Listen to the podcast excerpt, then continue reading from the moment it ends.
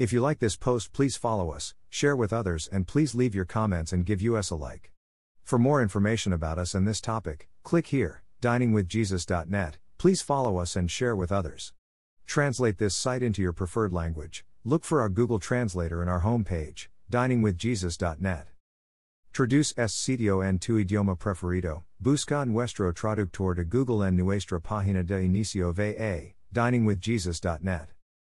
From Pastor Chris White, we trust the Holy Spirit is doing His work in your hearts. The Lord bless you all, have a beautiful, joyful day.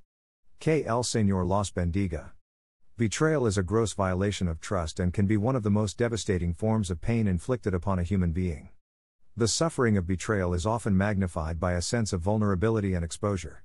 For many, the pain of betrayal is worse than physical violence, deceit, or prejudice. Betrayal destroys the foundation of trust. David was no stranger to betrayal. If an enemy were insulting me, I could endure it. If a foe were raising himself against me, I could hide from him. But it is you, a man like myself, my companion, my close friend, with whom I once enjoyed sweet fellowship as we walked with the throng at the house of God, Psalm 55 12 14. The closer the relationship, the greater the pain of betrayal. Jesus knew the pain of betrayal firsthand. The worst, most treacherous betrayal of all time was Judas's betrayal of Jesus for 30 pieces of silver, Matthew 26 15. Even my own familiar friend in whom I trusted, who ate my bread, has lifted up his heel against me, Psalm 41 9, cf. John 13:18. But Jesus did not become vindictive, bitter, or angry. Just the opposite. After receiving the traitor's kiss, Jesus addressed Judas as friend, Matthew 26:50. Despite the pain, there is a way we can overcome betrayal. The power comes directly from God and the strength of forgiveness. After David laments a broken trust in Psalm 55, he hints at how to overcome the pain. He says, But I call to God, and the Lord saves me. Evening, morning, and noon I cry out in distress, and he hears my voice, Psalm 55 16 17. The first key is to cry out to God. Though we may want to strike out at the betrayer, we need to take our cause to the Lord. Do not repay evil with evil or insult with insult, but with blessing, because to this you were called so that you may inherit a blessing. 1 Peter 3 9.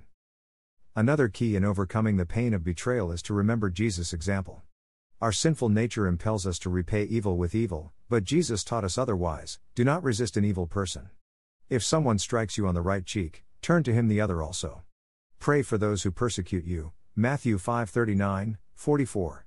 When Jesus was abused, he did not return abuse. 1 Peter 2:23. We should conform to his example by not repaying abuse for abuse, including the abuse of betrayal. Believers are to do good even to those who harm them. Please note that this does not mean proper criminal justice in cases of abuse, business violations, etc. should not be sought. However, seeking of such justice should not be motivated for a desire for vengeance.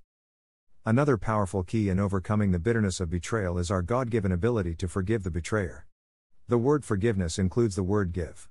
When we choose to forgive someone, we actually give that person a gift, the freedom from personal retaliation. But you are also giving yourself a gift, a grudge free life. Trading our bitterness and anger for the love of God is a wonderful, life giving exchange. Jesus taught that loving our neighbor as ourselves should be proactive, but I tell you, love your enemies and pray for those who persecute you. Matthew 5:44. Without question, it is enormously difficult to forgive a person who's betrayed our trust. It is only possible with God. See Luke 18:27. Those who have experienced God's love understand what it means to be loved unconditionally and undeservedly.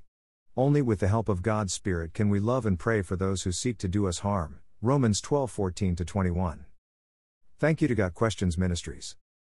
Copyright Copyright 2002 to 2019 Got Questions Ministries. All rights reserved.